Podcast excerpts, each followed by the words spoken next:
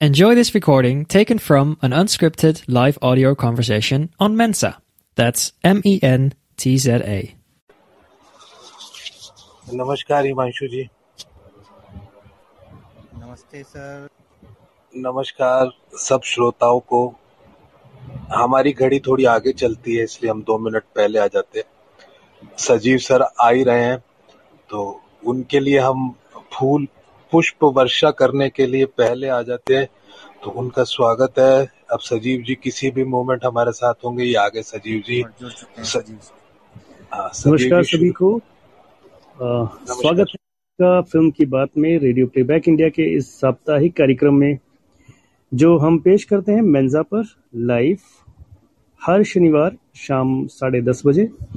और फ़िल्म की बात में जैसे कि हम एक या दो फ़िल्मों के ऊपर फ़िल्मों फ़िल्मों के ट्रेंड्स के ऊपर बातें करते हैं और हमारे साथ होते हैं हमारे पैनलिस्ट जिसमें आज हमारे साथ जुड़े हैं हिमांशु जी और अरुण कालरा जी फ़िलहाल। लेकिन हाँ अभिजीत भी आ गए हैं हमारे साथ। तो लगभग हमारा फोरम पूरा हो रहा है। अ, एक और दरकार है किसी की देखते हैं कौन आ पाता है। तो खैर हम लोग शुरू करते हैं। आज का जो हमारा विषय है, वो है excessive violence in the name of revenge तो हम बात कर रहे हैं दो फ़िल्मों की जो अभी हाल में रिलीज़ हुई है। एक है नेटफ्लिक्स पर जारी थार जिसे अनिल कपूर और उनके बेटे हर्षवर्धन कपूर ने प्रोड्यूस किया है और राज सिंह चौधरी ने इसका निर्देशन किया है और दोनों अनिल कपूर और हर्षवर्धन कपूर फ़िल्म में लीड रोल में भी हैं। फातिमा सना शेख भी इसमें नज़र आई है। और ये जो फ़िल्म है, ये अगेन एक रिवेंज ड्रामा है. और इस फ़िल्म में भी एक अगर हम बात करें तो काफ़ी सारी चीज़ें अच्छी हैं डेफिनेटली क्योंकि एक तो इसका जो सिनेमाटोग्राफी है और जो लोकेशंस हैं, वो वाकई जो बहुत खूबसूरती से इन्होंने पूरे रेगिस्तान को पिक्चराइज किया है और बहुत सुंदर लोकेशंस हैं. इससे एक बहुत ही पिक्चर्स की ब्यूटी है फ़िल्म देखना. लेकिन हिंसा की अगर हम बात करें तो इसमें जो हिंसा है, वो एक अलग ही लेवल की है और बहुत सारे इसके अंदर ऐसे सीन्स हैं जहाँ पे ये जो हिंसा का जो स्टैंडर्ड है, वो बहुत एक्सट्रीम हो जाता है। तो इस पर हम बात करेंगे। दूसरी फ़िल्म जिसको आज हम चर्चा में लेकर आ रहे हैं, वो एक तमिल और मलयालम में जारी फ़िल्म है, सानी कायदम। यानी कि मडी मडी पेपर ये इस फ़िल्म का इस वो है टाइटल है। और ये अमेजोन प्राइम वीडियो पे जारी हुआ है और इसके अंदर जो है बहुत ही काबिल एक्ट्रेस जो है कीर्ति सुरेश आपको नज़र आएँगी बहुत सशक्त भूमिका में। कीर्ति जो है बहुत सारी इसी तरह की वुमेन ओरिएंटेड फ़िल्मों में हमें पहले भी नज़र आई हैं और वो उनका जो अभिनय है वो एक अलग ही लेवल का है। साथ में सेल्वा ग्रा, ग्रावम जो है वो एक इनके सह अभिनेता नज़र आए हैं उनका भी काम शानदार है। तो ये जो फ़िल्म है, ये फ़िल्म भी एक रिवेंज ड्रामा है, जैसे कि हम आज बात कर रहे हैं। तो पहले थोड़ा इसी इसी फ़िल्म के बारे में बताऊँ मैं आपको। तो ये जो फ़िल्म है, ये एक बहुत ही क्रूर एक मर्डर से शुरू होती है, जहाँ पे शुरू में ही हम देखते हैं कि एक, बहुत एक लेडी को, एक औरत को बहुत बुरी तरह मारा जा रहा है। और उसके बाद हम देखते हैं कि जो जो हमारी एक्ट्रेस है, जो लीड एक्ट्रेस है, उसके साथ या उसके परिवार वालों के साथ कुछ बहुत ही ब्रूटल तरीके से अत्याचार हुआ है, जिसका बदला लेने वो निकली है और वो बदला भी जो है, उसी अंदाज में ले रही है, पूरी तरह से एकदम एकदम वायलेंट होके और बहुत ज़्यादा इसके अंदर एक्सेस एक्सेसिव वायलेंस है। अगर आप देखोगे तो बहुत सीन्स तो ऐसे हैं कि आपको आपको अंदर तक हिला देंगे। मतलब इतने, इतनी ब्रूटल तरीके से इसके अंदर दिखाया गया मर्डर करते हुए। और ऐसा फ़िल्म में कई बार होता है। बहुत सारे सीन्स ऐसे हैं जिसमें ये सब होता रहता है कंटिन्यूसली और इसी तरह से अगर हम थार की बात करें तो थार भी जो है शुरुआत में ही एक मर्डर से होता है। और उसके बाद हम देखते हैं कि जो मर्डरर होता है, वो उस आदमी का कान काट के ले जाता है। और यहाँ भी हम सेम वही वही प्लॉट देखते हैं कि जो लीड एक्टर है, उसकी फैमिली के साथ बहुत ज़्यादा ब्रूटैलिटी हुई है, जिसका वो बदला लेने निकला है और वो बदला भी जो है बहुत ही बहुत ही क्रूरल तरीके से ले रहा है वो। मतलब वो आप देखेंगे तो इसके अंदर जो है पैरों में, हाथों में कील ठोकी हुई है, सर पे कील ठोकी हुई है और ओवरऑल जो है एक बहुत ही मतलब डरावना मंजर आपके सामने पेश करता है। तो ये दोनों फ़िल्में जो हैं, लगभग एक ही थीम के ऊपर है। तो हमारा दोनों फ़िल्मों के ऊपर हम अपने पैनल से उनके राय जानेंगे। साथ में हम ये भी जानेंगे कि क्या इतना एक्सेसिव वायलेंस वो भी एक बदले की फ़िल्म के नाम पर जायज़ है या नहीं? एक मुझे ये लगता है कि हमारे यहाँ हम कहते हैं ना कि लव स्टोरीज बनती हैं हर फ़िल्म में, लेकिन मुझे लगता है लव स्टोरीज बहुत कम बनी है। लेकिन ये जो बदले की भावना है ना, इसके ऊपर पता नहीं कितनी फ़िल्में बनी है, जिसका कोई शायद अंत नहीं है। और ये भाव, ये, ऐसा नहीं है कि सिर्फ़ इंडिया में बनती है, ये ऑल ओवर वर्ल्ड जो है, इस इस थीम पर बहुत फ़िल्में बनी है। और लोग पसंद भी करते हैं आई डोंट नो क्योंकि कहीं ना कहीं ऐसा लगता है लोगों के साथ जहाँ भी कुछ अन्याय होता है तो लोग हमेशा ये सोचते हैं कि यार, काश मैं इसका बदला ले पाऊँ, कभी जिस, जिसने मेरे साथ अन्याय किया है। तो मुझे लगता है ये फील बहुत बहुत ही कॉमन फील है, जो सबको अट्रैक्ट करता है अपनी तरफ़। तो इस तरह की फ़िल्में इसलिए चलती भी हैं। लेकिन ये किस हद तक हो ये वायलेंस किस हद तक हो ये हमारा एक विषय है आज का। तो आ, मैं बढ़ता हूँ सबसे पहले अभिजीत की तरफ़। आ, तो अभिजीत जो है एक फ़िल्म क्रिटिक है साथ में बहुत ही आ, एक दार्शनिक सोच रखने वाले इंसान है। तो मैं इनसे जानना चाहूँगा कि ये इस टॉपिक पर और इन दोनों फ़िल्मों पर क्या थैंक यू सजीव मुझे इनवाइट करने के लिए शो के लिए। पहली बात तो ये जो ट्रेंड स्टार्ट हुआ। हाँ मैं uh, सुनाई दे रही मेरा आवाज़? अभिजीत आपकी आवाज़ नहीं आ रही है। शायद आपका कोई कॉल आ रहा है या कुछ है। एक बार चेक कीजिए। हमें तो आ रही है सजीव जी। आवाज़ आ रही है? ओके आप आ रही है थोड़ा सा सेटल अभिजीत आ रही है मैं ऐवान की तरफ़ जाता हूँ। तो एवान हमारे साथ जुड़ गए हैं। एवान आप बताइए ये जो क्वेश्चन मैंने अभिजीत की तरफ़ रखा है ये आपकी तरफ़ फॉरवर्ड करता हूँ। तो you please unmute and thank you Sajeev ji. हाँ मुझे, मैंने थर्ड देखा एक्चुअली लास्ट वीक नेटफ्लिक्स पे स्ट्रीमिंग हो रहा है ये फ़िल्म मुझे बहुत ही मतलब I was looking forward to this film क्योंकि इसमें अनिल कपूर थे और इसका जो ट्रेलर भी था and it was very you know fascinating engrossing trailer था उसमें. और राज सिंह चौधरी जो गुलाल में नज़र आए थे, उन्होंने उन्होंने मूवी डायरेक्ट भी की है तो I was just looking for to this movie but ultimately क्या हुआ कि जब मैंने देखा मूवी मुझे थोड़ा सा अंडरवेलमिंग uh, लगा इन द सेंस इसमें no doubt the the camera work the photography the locales they are just exquisite बहुत ही अच्छा अच्छी तरीके से पिक्चराइजेशन uh, हुआ है। Uh, जैसे एक जमाने में जेपी दत्ता के मूवीज़ में होते थे। डेजर्ट के, के माहिर हैं वो। दत्ता साहब तो उस तरह से थार में भी वही दिखाया है। एंड एक particular sect of people sect of people को दिखाया है यहाँ पे। Uh, वो सब द एटमोसफियर द मिलियो वो सब अच्छी तरह अच्छी तरह से बाखूबी दिखाया है। लेकिन जो उसका मेन प्लॉट पॉइंट है रिवेंज उसमें उन्होंने मतलब आई थिंक द ट्रीटमेंट थोड़ा सा और uh, अलग करना था। Maybe they could made मैं मैं ये सोचता था कि सोच रहा था कि they could have made it a three four episode वाला show instead of a one hour fifty film fifty minutes film क्योंकि uh, कोई भी कैरेक्टर्स का बैक स्टोरीज uh, नहीं दिखाया गया है। थोड़ा और दिखाते तो maybe it would have made more sense directly uh, उन्होंने वायलेंस दिखाया है। बार्बरिक इट्स टोटली बार्बरिक जैसे सैवेज uh, तरह तरीके से डिपिक्शन है। वो अगर उनका बैक स्टोरीज और कुछ uh, ऐसे फ्लैशबैक दिखाते तो maybe it would have made more sense there तो I think that is where the film faltered और but there are plus points as well जैसे कि अनिल कपूर का परफॉर्मेंस बहुत ही ज़्यादा अच्छा है टोटली की कैस परफॉर्मेंस उनको बोल सकते हैं। सतीश कौशिक ने भी अच्छा काम किया है। एंड आई डोंट अंडरस्टैंड कि एक सीन में अक्षय ओबराय आते हैं he just has some dialogue some conversation with Anil Kapoor then वो then he is totally gone पता नहीं क्यों आए थे क्यों गए इस तरह का। सो so, कुछ कुछ चीज़ें director has left it over there itself तो ऐसा थोड़ा बहुत मुझे प्लॉट होल्स प्लॉट में लूप होल्स आई मीन वही नज़र आए। एंड um, मैंने दूसरा मूवी तो देखा नहीं है but I plan to see that क्योंकि कीर्ति सुरेश का परफॉर्मेंस बहुत ही ज़्यादा अप्रिशिएट किया गया है मल्टीपल फोरम्स में। या ये कहना चाहता था सजीव जी? थैंक यू या even actually Abhijeet I am sorry मेरा जो वॉइस uh, था वो थोड़ा लो था इसलिए मुझे सुनाई नहीं दे रहा था। But then uh, Sarita ji ने मुझे नोटिस करवाया कि आपकी uh, आवाज़ आ रही थी। I am sorry for that तो मैं एवन आपसे अनुरोध करूँगा कि आप सानी का आयदम भी देखें। और उसके बाद फिर हम लोग आपसे फिर दोबारा आपसे राय जानेंगे इस बारे में। तो अभिजीत प्लीज़ यू कंटिन्यू सजीव मेरी आवाज़ आप तक पहुँच नहीं रही है। खुद मुझे वायलेंट बना दे रहा है। अच्छा तो थैंक यू सो मच मुझे बुलाने के लिए यहाँ पे। ये जो ट्रेंड स्टार्ट हुआ है ये वायलेंस ग्रूसम वायलेंस का मेरे ख्याल से ये स्टार्ट हुआ था अनुराग कश्यप जी की मूवी ब्लैक फ्राइडे के साथ, जो रिलीज़ हुई थी 2005 में, जिसमें एक इंटरोगेशन सीन में एक आदमी का, एक टेररिस्ट का इंटरोगेट करते करते उसका नाखून निकल जाता है और बाद में उसको जब अंगूठा छाप मारना पड़ता है नाखून या फिर अंगूठे के पीस को बाद में हटा दिया जाता। तो वहाँ से शुरू हुआ था। पहली बार जब मैं कोई सीन देखते हुए मुझे आँख बंद करनी पड़ी थी। आजकल ये तो अभी मैं इन दोनों के रिव्यूज़ के बारे में बात नहीं करूँगा। मैं बताऊँगा कि इसकी इम्पैक्ट टू सोसाइटी क्या हो सकता है। मेरे अपने पॉइंट्स में डालूँगा। तो मुझे ये लगता है कि ये जो इतनी ग्रूसम वायलेंस जो है, ये ऑब्वियसली ओटीटी का मसाला कंटेंट है, जो इन्होंने क्लियरली नेटफ्लिक्स वगैरह से उठा लिया है। जो नेटफ्लिक्स का ड्रग लॉर्ड्स वाले सीरियल्स में ये सब चीज़ बहुत दिखाए जाते थे।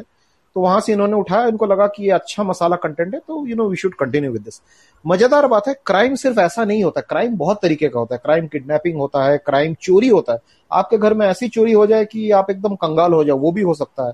फ्रॉड हो सकता है। ऐसे बहुत तरह, लेकिन समाव इन्होंने क्राइम को ज़्यादातर स्क्यू करके रखा है टुवर्ड्स दिस ग्रूसम वायलेंस इसमें दो इम्पैक्ट आता है सोसाइटी को। एक तो है कि हम जो एज एज इंसान, हमारा दिल बहुत हार्ड हो जाता, कठोर हो जाता, हम इम्यून हो जाते हैं। आज अगर आपको पता चला ना, आपके पड़ोस में किसी का हाथ कट गया, या कुछ ऐसा हुआ है तो आपको उतना फ़र्क नहीं पड़ेगा जितना आपको पढ़ना चाहिए। आप शॉक नहीं होते हो। आप कुछ दिनों में उस फैक्ट से यूज़ टू भी हो जाते हो हाँ पड़ोस में किसी को हुआ है। आजकल जब हमें ऐसा कोई शॉकिंग न्यूज़ मिलता है या फिर हम जब कोई देखते हैं, आज दिल्ली में कहीं आग लगी है तो टीवी में विजुअल्स दिखा रहे हैं कि जलते हुए लोग गिर रहे हैं ऑल दैट हम कोई शॉक्ड नहीं हो रहे, क्योंकि हमें ये सब बहुत, हम यूज़ हो चुके हैं, हमें तो इनफैक्ट वॉर के फुटेजेस बहुत अच्छे भी लगने लगे हैं. आजकल वॉर इतना क्यों कवर होता है? बिकॉज़ लोगों को मज़ा आ रहा है वो देखने में, वो एक प्राइम टाइम इवेंट हो गया है. इस वजह से आप कठोर हो जाते हो, लेकिन दूसरे तरीके, दूसरे इसमें क्या होता है कि दूसरे सिरे में कि as a as a potential person आपके बैरियर्स बहुत हाई हो जाते हैं। आप आप बहुत ज़्यादा सतर्क रहते हो पहले के जमाने से।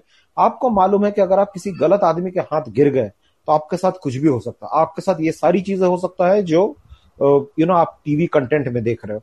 आप ज़्यादा सतर्क होते हो। आप एक उबर या ओला लेते वक्त आपका अलर्ट्स बढ़ जाता है।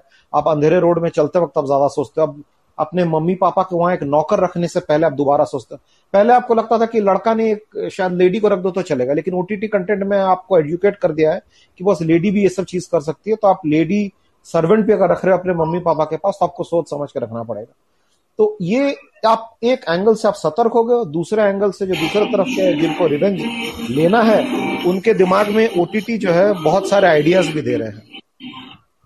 ओटीटी इतने आइडियाज़ दे रहे हैं किसी के दिमाग में कि ये भी कुछ खास अच्छा साइन है नहीं। तो इस वजह से क्या हो रहा है कि जो आपको किसी के ऊपर सोशलाइज करने में, आपको किसी के ऊपर भरोसा करने में ज़्यादा टाइम लगता है। और ये सही भी है, क्योंकि जैसे हम देखते हैं ना हनी ट्रैपिंग होता है, आप ट्विटर में किसी से मिले हो आप एकदम से मिलने चले जाए तो मेरे हिसाब से वैसा नहीं करना चाहिए, क्योंकि आपको ओटीटी ये सिखाती है कि आप अगर वहाँ पहुंचोगे तो आपके साथ कुछ भी हो सकता है। आप जानते नहीं हो जिसके बारे में ज़्यादा। या तो फिर आपके पर्सनल डिटेल्स आपको ज़्यादा नहीं देना चाहिए like date of birth address वगैरह। बिकॉज़ आपको पता नहीं कब आपका हैकिंग होने वाला। तो एक तरफ़ से इसके बेनिफिट्स है, एक तरफ़ से इसके नुकसान भी है। तो मैं इसको होलसम इसको ऐसे ही देखता हूँ। बट हाँ डेफिनेटली मुझे लगता है ओटीटी को दूसरे क्राइम्स को भी ज़्यादा दिखाना चाहिए टीवी में। न कि सिर्फ़ हाथ काटना, पैर काटना, खून पीना, गला काटना एंड ऑल दैट यस जी कंप्लीटली एग्री जो आपने बात कही ना कि ये सब चीज़ें हमें एक तरीके से इनसेंसिटिव बना देती है। ये बिल्कुल सही बात है कि हम लोग अभी क्या होता है ना, जैसे पहले कभी हम न्यूज़पेपर पढ़ते थे, कोई बहुत ही भयानक घटना घट गट जाए तो हमें लगता था कि यार ये ये कैसे हो सकता है, कि एक इंसान इतना कैसे जा सकता है। लेकिन अब तो लगता है कि ये सब नॉर्मल है। मतलब हम लोग रोज रोज इतना कुछ देख रहे हैं चीज़ों एक ये इनफैक्ट एक बहुत बड़ा फैक्टर है ये बट अगेन ये भी एक आपने अच्छी बात बताई कि ये हमें कहीं ना कहीं सचेत भी करता है कि हमें ट्रस्ट नहीं करना चाहिए इजली सोसाइटी पे जैसे आ, कि कोई भी कुछ भी कर सकता है यू you नो know? मतलब बहुत ज़्यादा आपका क्लोज व्यक्ति भी आपके साथ कभी इस तरह की चीज़ें कर सकता है और ऐसा होता भी है समाज में तो ये ये चीज़ें हैं यहाँ पे तो शैलेश जी हमारे साथ जुड़े हैं। उन्होंने वो लिख रहे हैं कि O T T scoring West which is essentially West in India okay तो पता नहीं, अब ये इसको कितना आप लोग देखते हैं। तो खैर, मैं ये सवाल जो है, ये अरुण जी की तरफ़ रखता हूँ। शैलेश जी के इस विचार के बारे में। अरुण जी, आपका क्या कहना है? हाँ सर ये ऐसे तो नहीं कह सकते कि टोटल वेस्ट है लेकिन हाँ ये तो है कि उस तरह से आ, मतलब for the sake of sensationalism और for the sake of success हम वेस्ट को कॉपी करते हैं। अभी अभी मैंने सिर्फ़ थार ही देखी है, इसलिए उसके बारे में ही बताऊँगा कि ये अनिल कपूर जी और उनके बेटे ने दोनों ने मिलकर प्रोड्यूस किया है। तो अब उनको लगा कि ये एक बड़ा अच्छा फार्मूला है कि एक वेस्ट का काउबॉयज टाइप का कुछ ऐसा स्टोरी उठाते हैं। और उसके अंदर, अब मैं I am hundred percent sure कि कोई ना कोई ऐसा स्टोरी ज़रूर होगा जिसका इन्होंने मतलब वर्ड बाय वर्ड एक एक एक चीज़ मतलब हर चीज़ को उसने, इन्होंने कॉपी किया क्योंकि ना, इसके अंदर बहुत कम चीज़ें ही इंडियन लगती है और बहुत कम चीज़ें रियलिस्टिक लगती है। जब ये थार शुरू होता है ना तो बड़ा अच्छे विजुअल्स आते हैं। सबसे बेस्ट है इसकी सिनेमेटोग्राफी जो आपको एकदम बाँध देती है। और आप उसके चक्कर में थोड़ी देर के लिए बैठते हैं। फिर तीसरे, चौथे फ्रेम में ना एक बच्चा आता है। वो जो बच्चा है ना, वो ऐसे ड्रेस होता है जैसे कि फैंसी ड्रेस कंपटीशन में स्कूल में कोई राजस्थानी बच्चा ड्रेस होता है। तो वहाँ से आपकी मतलब जो रियलिज्म पे छूट जो है ना, वो पकड़, वो आपको लगता है कि अब छूट रही है डायरेक्टर की और अब आपको ना धीरे धीरे धीरे धीरे हँसी जो है ना, आने लगती है, फिर बढ़ने लगती है। फिर फातिमा शेख आती हैं। वो इतने सारे गाँव वालों के बीच में, जैसे जो है जिनको रोटी नहीं मिल रही, जिनको वो नहीं मिल रहा, उन, ऐसा लगता है कि रोज ब्यूटी पार्लर जाती है। इतनी अच्छी लगती है वो, इतनी अच्छी लगती है। और उसके बाद में फिर आती है चाय की दुकान। चाय की दुकान में वो जो चाय वाला है ना, वो तो पता नहीं कहाँ से बिल्कुल वेस्टर्न ही दिखाया है। उसने पैंट, कमीज पहनी है और आगे जो वो, जो ग्लेस पता नहीं क्या लगाते हैं वो जो आगे, वो बिल्कुल इंडिया में तो लगाते ही नहीं है। वो जो ऐसे पैंट को और कमीज को आपस में बांधने के लिए वो करते हैं। तो वो है। तो वहाँ मतलब इस, इतनी इतनी ज़्यादा लिबर्टीज ली हैं इसके अंदर तो फिर आपको लगता है कि यार ये इसके अंदर रियलिज्म कुछ नहीं है। तो आप सोचते हो कि चलो कोई एक अच्छी वेस्ट की एक स्टोरी होगी, जिसको इन्होंने कोशिश करी है तो आप इनको डिस्काउंट दे दो कि रियलिज्म आप नहीं भी देख रहे तो भी आप डिस्काउंट दे दो कि चलो स्टोरी को ही पकड़ के आप चलते रहो। लेकिन लास्ट में जाके वो स्टोरी भी ऐसे डेड हो जाती है। और वो जो है क्या नाम है, हर्षवर्धन, उनको कम से कम डायलॉग दिया, कम से कम ताकि मतलब उनका स्क्रीन प्रेजेंस भी रहे और उनका मतलब वो भी हो जाए क्या नाम है स्क्रीन पे उनका आना भी हो जाए और मतलब डायलॉग्स भी उनके कम से कम हो। तो अगर उससे भी थोड़े से और कम देते तो फिर उनको शायद एक वो तुषार कपूर को एक पिक्चर में जैसे गूँगा बनाया था, इसमें शायद उनको गूँगा ही बनना पड़ता। तो ये ये सब चक्कर है इसके अंदर। और ये कहानी जो है ना फिर वो जो आपने बताया कि ग्रूसम और वो सब, वो पता नहीं क्यों क्यों इतना सब इतना इतना ज़्यादा खराब तरीके से दिखाया।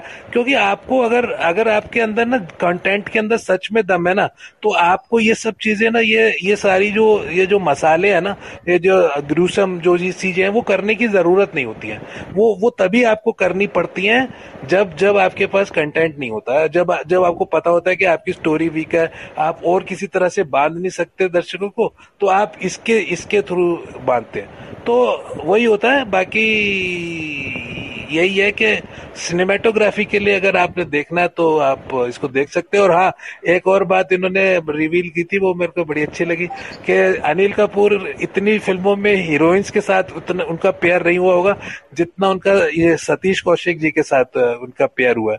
तो वो एक बात उन्होंने रिवील की थी कपिल शर्मा के शो में वो बहुत अच्छी लगी मेरे को। तो ये था मेरा इसके बारे में थार के बारे में। अरुण जी आप जरा जैकेट वाली बात भी जरा बताइए। हाँ वो जैकेट का भी एक मिस्ट्री है जो हमें पता नहीं चलती है लास्ट तक के दोनों बाप बेटे थार मतलब रेगिस्तान में जैकेट क्यों पहन के घूम रहे होते हैं?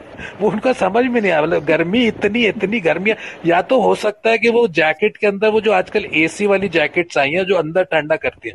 तो मैं भी वो अगर रीजन है तो बाकी कुछ पता नहीं। आई थिंक वो स्टाइल स्टेटमेंट है जैकेट और वो सन ग्लासेस जो राजीव कपूर पहनते हैं वो सब स्टाइल स्टेटमेंट स्टाइल स्टाइल तो दिखाना है ना। हीरो है सर हमारे हिंदी फ़िल्मों के हीरो हैं। स्टाइल तो दिखाना है।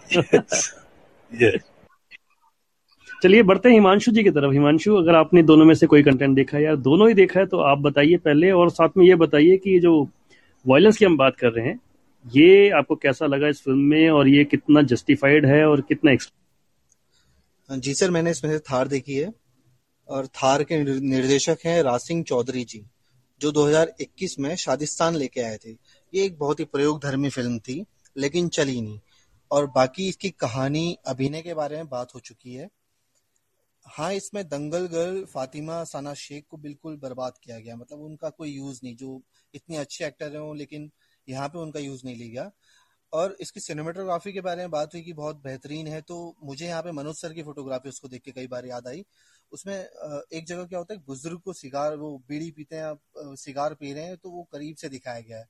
वो बहुत अच्छे लगे और एक बार बार उसे मरी हुई भैंस दिखाते हैं, चिड़िया को दिखाया जाता है करीब से और अंधेरे से उजाले की ओर जब वो जाता है तो आँखों में आकर्षण सा पैदा करता है संवाद जो हैं, वो लिखे हैं अनुराग कश्यप जी ने। और मुझे बड़ी निराशा हुई पहली बार कि उन जैसा एक अनुभवी बॉलीवुड में काम करने वाले व्यक्ति ऐसा संवाद लिखेगा। इसमें एक संवाद है, हुकुम अंग्रेज़ी पिक्चर का हीरो लागे है।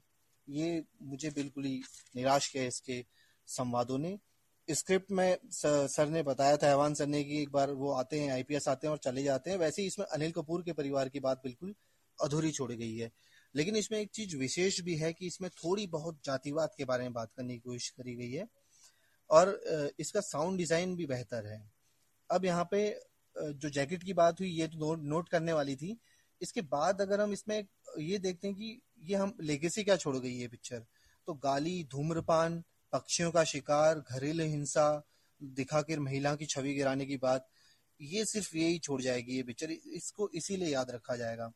और सबसे बड़ी बात कि ऐसे प्लेटफॉर्म ये जो ऐसे कंटेंट आ क्यों रहे हैं? देखिए कोविड चला गया पिक्चर हॉल खुल गए थे, लेकिन जो लोग उसमें नहीं आ पाते थे पिक्चर हॉल में, जिनको लोग देखने नहीं जाते थे, उनके पास अब आसान सा मौका है कि ओटीटी पे आए और दिख जाएँ। और इससे उन्हें, क्योंकि टिकट घर का फिर उनके सामने आंकड़े नहीं आएँगे उनपे फ्लॉप और हिट का तमगा नहीं लगेगा। तो ये बहुत फ़ायदा हुआ हर्षवर्धन जैसे एक्टर के लिए, जो पिट चुके थे, बिल्कुल। अब इसमें, देखिए जो हिंसा वाली बात है, विशेष जो इसमें कहा गया है, कान काटना, ज़िंदा जला देना, ये हम पहले देखते थे सौ और रॉन्ग टर्न जैसी पिक्चरों में। इनकी बहुत चर्चा होती थी कि रॉन्ग टर्न देखी है तुमने।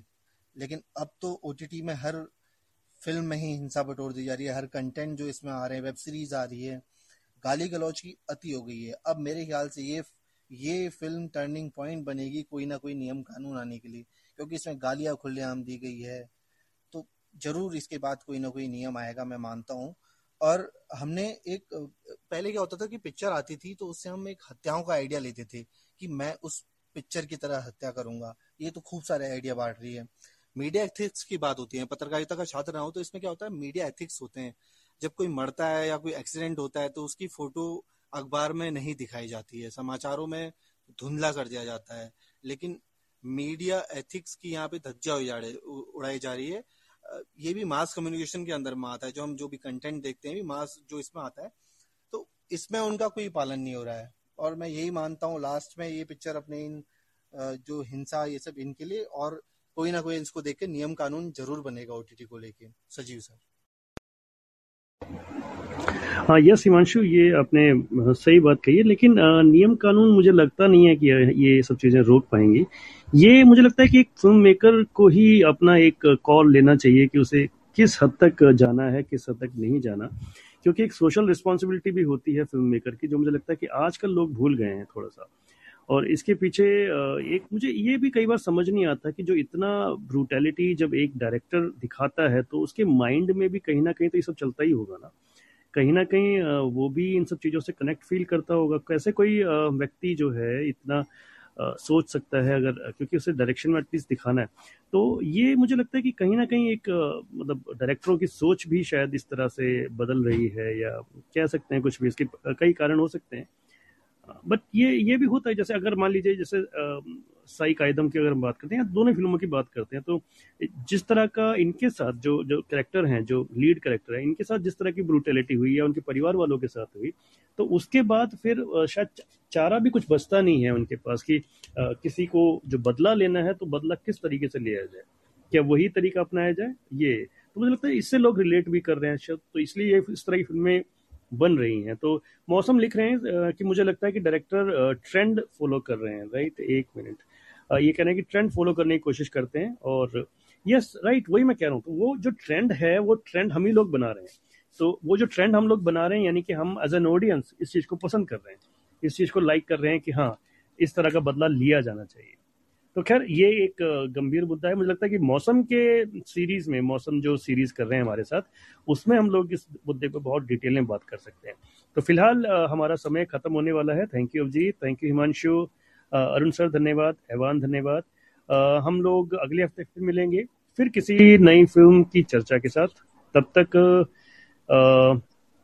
तब तक हमें इजाज़त दीजिए और फ़िल्म की बात में मिलते हैं नेक्स्ट सैटरडे साढ़े दस बजे। और तब तक मैं पंद्रह सेकंड है तो मैं छोटे से अपडेट दे देता हूँ। एवान हमारे पास हैं जो this week that year show शुरू कर चुके हैं। दो एपिसोड आ चुके हैं। ये हर शनिवार सात बजे आता है। इसको भी आप ज्वाइन करें। Thank you